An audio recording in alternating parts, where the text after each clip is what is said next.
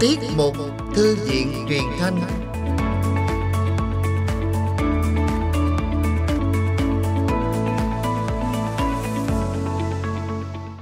Bảo Ngọc và Hải Phương rất vui được gặp lại quý thính giả trong tiết mục Thư viện truyền thanh số phát sóng vào thứ Bảy, ngày 15 tháng 10 năm 2022. Tiết mục Thư viện truyền thanh do Thư viện tỉnh Kiên Giang phối hợp với Đài Phát thanh và Truyền hình Kiên Giang thực hiện. Thư viện truyền thanh thì phát sóng định kỳ vào buổi sáng lúc 5 giờ 45 phút và phát lại vào buổi trưa 11 giờ 45 phút thứ bảy hàng tuần trên sóng FM, Đài Phát thanh và Truyền hình Kiên Giang tần số 99,4 MHz. Quý thính giả thân mến, mở đầu tiết mục ngày hôm nay, xin mời quý thính giả cùng nghe qua các tin hoạt động của Thư viện tỉnh trong những ngày qua. Tiếp tục hưởng ứng tuần lễ học tập suốt đời sáng ngày 6 tháng 10 vừa qua, Thư viện tỉnh Kiên Giang đã phối hợp với Phòng Giáo dục và Đào tạo quyền Cầu Quao và Hội chữ thập đỏ huyện Cầu Quao tổ chức ngày hội đọc sách với chủ đề Hành trang tri thức cho thanh niên, thiếu niên chữ thập đỏ, trường học tại trường Trung học cơ sở Vĩnh Phước B. Xe ô tô thư viện lưu động của Thư viện tỉnh Kiên Giang đã mang sách đến phục vụ hơn 400 em học sinh tại trường Trung học cơ sở Vĩnh Phước B. Tiếp đến vào ngày 13 tháng 10, Thư viện tỉnh Kiên Giang phối hợp với Ủy ban Nhân dân huyện An Biên và Trung tâm Văn hóa Thể thao và Truyền thanh tổ chức ngày hội đọc sách tại xã Đông Yên. Cùng với xe ô tô thư viện lưu động, các viên chức thư viện tỉnh đã mang sách đến phục vụ cho hơn 250 em học sinh tại trường Trung học cơ sở Đông Yên. Bên cạnh đó, để hỗ trợ cho phòng đọc tại Trung tâm Văn hóa xã Đông Yên, nhân dịp này Thư viện tỉnh đã tặng hơn 300 quyển sách đủ thể loại cho phòng đọc sách tại đây. Hy vọng với sự tích cực hoạt động phục vụ của Thư viện tỉnh Kiên Giang sẽ góp phần đẩy mạnh phong trào học tập, phát triển văn hóa đọc, hướng tới xây dựng một xã hội học tập thường xuyên để đem lại kết quả tốt cho các em học sinh trong học tập cũng như trong công việc của mỗi cá nhân trong xã hội. Mỗi tuần, một quyển sách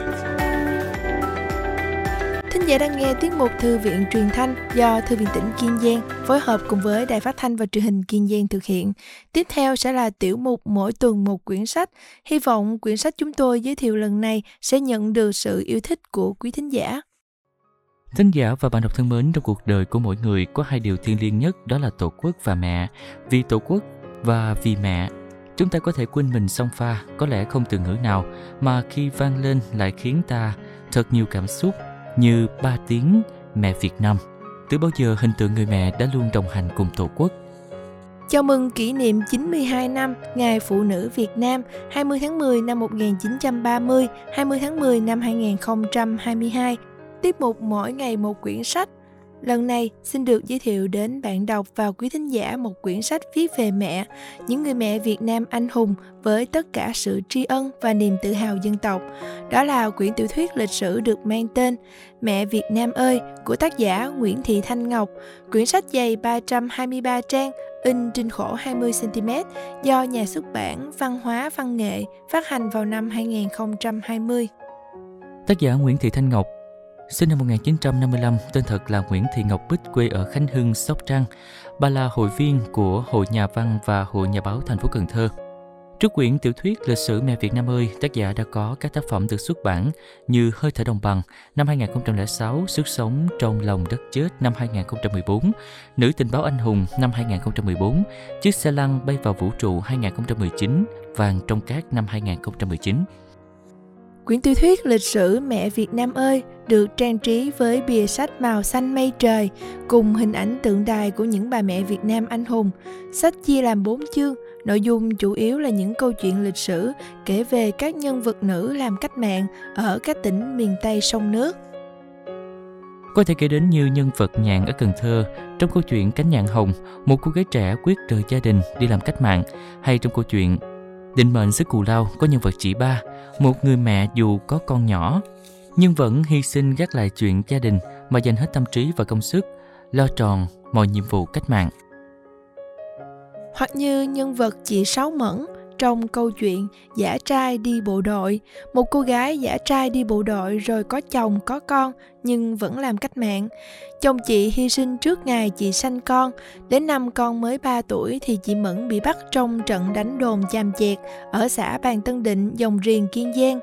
khi được trả tự do, được gặp lại con trai, giờ làm liên lạc cho tỉnh đội rạch giá. Đau xót thay, không lâu sau, con trai chị cũng hy sinh khi chỉ mới 14 tuổi. Thính giả và bạn đọc thân mến, chiến tranh đã đi qua, lịch sử vẫn còn lưu lại, có hàng triệu người mẹ, người vợ đã hy sinh tiễn con tiễn chồng ra trận và có biết bao người phụ nữ đã dũng cảm đứng lên tham gia cách mạng để giữ vững mảnh đất và bầu trời này.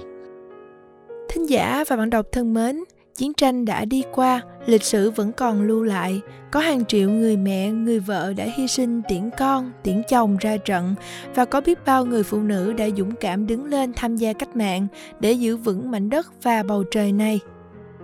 Thế nên dù đi bất cứ nơi đâu, đến bất cứ chỗ nào, từ địa đầu phía Bắc đến xuống mũi Cà Mau, ta cũng thật tự hào về sự hy sinh thầm lặng ấy của hàng triệu người phụ nữ trên mọi miền đất nước. Thế nên, dù đi bất cứ nơi đâu, đến bất cứ chỗ nào, từ địa đầu phía Bắc đến xuống mũi Cà Mau, ta cũng thật tự hào về sự hy sinh thầm lặng ấy của hàng triệu người phụ nữ trên mọi miền đất nước. Cảm ơn quý thính giả đã lắng nghe chương trình Thư viện truyền thanh kỳ này.